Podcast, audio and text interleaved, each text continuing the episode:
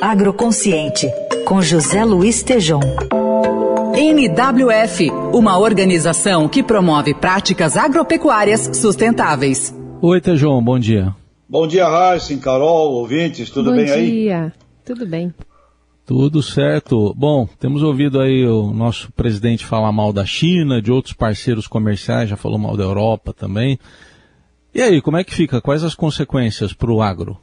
Olha, Heisen, está insuportável. Eu acho que nós estamos vivendo uma tortura mental que chegou ao limite da possibilidade eh, de mantermos nossas mentes sãs. Né? Com relação à, à guerra de ódio, de raiva, né? o Brasil precisa de um pacificador. E isso vai para o agronegócio com riscos gigantescos. Uh, nós, olha, eu acabei de formar agora 40 alunos internacionais da África, Ásia, Europa, de vários continentes, que vêm para um programa, dessa vez online, né? Eles chegam com uma imagem ruim do Brasil. E depois deles passarem aqui pelas, pelos especialistas, professores, eles vão embora e eles escrevem assim nos trabalhos: uh, olha, o governo brasileiro e a política roubam a boa imagem das realidades brasileiras.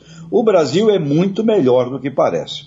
Então a gente, parece que, Heisen, Carol, há, há, uma, há uma loucura por procurar inimigos, procurar uh, adversários, construir inimizades. Um imbecil lá fora disse há 10 anos atrás que a agricultura era lá e a floresta aqui. Até hoje tem gente do setor que fica trazendo essa imbecilidade e colocando isso como se fosse a grande afronta. A China.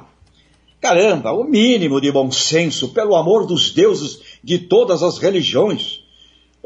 A China se transformou no maior cliente importantíssimo para a economia brasileira.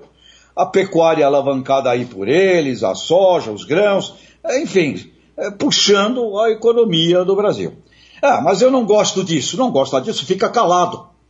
Como é que você vai diversificar mercados, produtos numa estratégia? Não se meta a querer fazer uma bandeira de fazer, por exemplo, embaixada brasileira em Jerusalém, como fez. A Arábia Saudita acaba de cortar 11 frigoríficos brasileiros. Por causa disso? Não, muito provavelmente por causa disso porque tem lá um desenvolvimento estratégico deles de querer ficar menos dependente de importações, que aliás é um projeto uh, global de todos os países. Falei outro dia com um representante do mercado halal, que é o, a, comida uh, islâmica, muçulmana. Ele falou: temos muitas oportunidades, muitas oportunidades e a gente não sai para vender. Portanto, o que me parece que está ficando insuportável, uh, Heisen, Carol, ouvintes, eu tenho amigos antigos produtores rurais, eu ouço deles a seguinte expressão: se nós pararmos de vender soja para a China, eles vão voltar a comer rato. Quer dizer, olha onde chega essa máquina terrível de tortura mental e como ela afeta assim os nossos relacionamentos. E a imagem que a gente passa, outro dia num programa também com o INSPER, que eu participo, com diplomatas brasileiros, primeiro ponto que eles colocam como obstáculo para o Brasil é a imagem. A imagem, os alunos agora que terminando esse programa aqui comigo, imagem. Ou seja, nós temos um problema sério de o que nós andamos falando. Então, esta, esta raiva, este ódio, um contra o outro, e dentro do agro também está acontecendo isso, Raiz. Uma entidade odeia a outra, porque falou uh, de sustentabilidade. Falou de sustentabilidade da Amazônia, por quê? Ah, porque querem invadir a gente. Então, essa, essa verdadeira torre de Babel odienta prejudica sim consideravelmente o agronegócio. E eu queria aproveitar este comentário, em função até do editorial eh, do Estadão de hoje, o problema da fome. Raiza e Carol, no início do ano passado estava evidente uma demanda planetária por commodities e por alimentos. Por que, que nós não realizamos aqui no Brasil um mínimo planejamento estratégico para aumentar a nossa safra de, do básico, do básico, do feijão, do arroz e do trigo.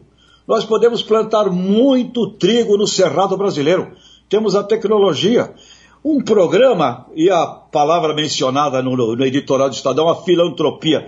Um programa voltado, sim, a um projeto de filantropia. Podemos aumentar em 40, 50 milhões de hectares de pastagens degradadas através de um plano estratégico. Poderíamos ter tido um estímulo efetivo. Vamos produzir mais feijão, mais arroz e mais trigo para ficarmos no básico do básico do básico. Então, olha. Eu sinto hoje, hoje eu estou um pouco também desabafando aqui, porque é, é, já ultrapassou a possibilidade de uma convivência de uma mente saudável com tanta guerra, com tanto ódio, e qualquer coisa que alguém fala, parece que nós pegamos a maior burrice e transformamos a grande burrice que você escuta no, na grande afronta, no grande confronto. E em paralelo a isso, ouvintes, Raíssa e Carol, há duas semanas atrás foi lançado o Plano ABC, Agricultura de Baixo Carbono, mais, pela ministra Tereza Cristina, pelo próprio governo. Este plano é a coisa mais espetacular do planeta Terra. Ele não é apenas um plano, ele já é uma realidade.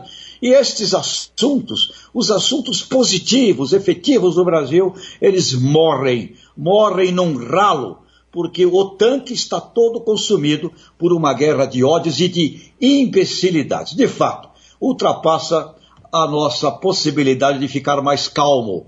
Heisen, Carol e ouvintes. Isto nos faz sofrer e, obviamente, prejudica as nossas relações eh, comerciais. E, aliás, viva Camões, o poeta português, que escreveu: Quem faz o comércio não faz a guerra. Por favor, autoridades legítimas brasileiras, para de falar, para de falar do ódio, para de procurar desgraça. Isto prejudica, sim, as nossas relações internacionais, coloca dúvida na possibilidade, inclusive, da confiabilidade do que a gente pode ter na coisa mais sagrada do mundo, que é alimentos. Então, desabafei. É impressionante a incompetência da fala, da voz. Olha, que venha um pacificador.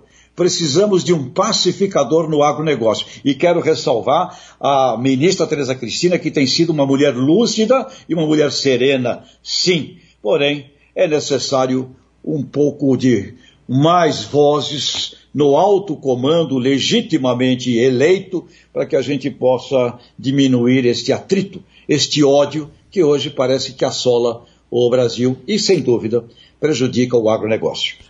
Tá aí, feito esse justo desabafo. Tejon, obrigado, bom fim de semana, até segunda. Grande abraço, obrigado. NWF, uma organização que promove práticas agropecuárias sustentáveis.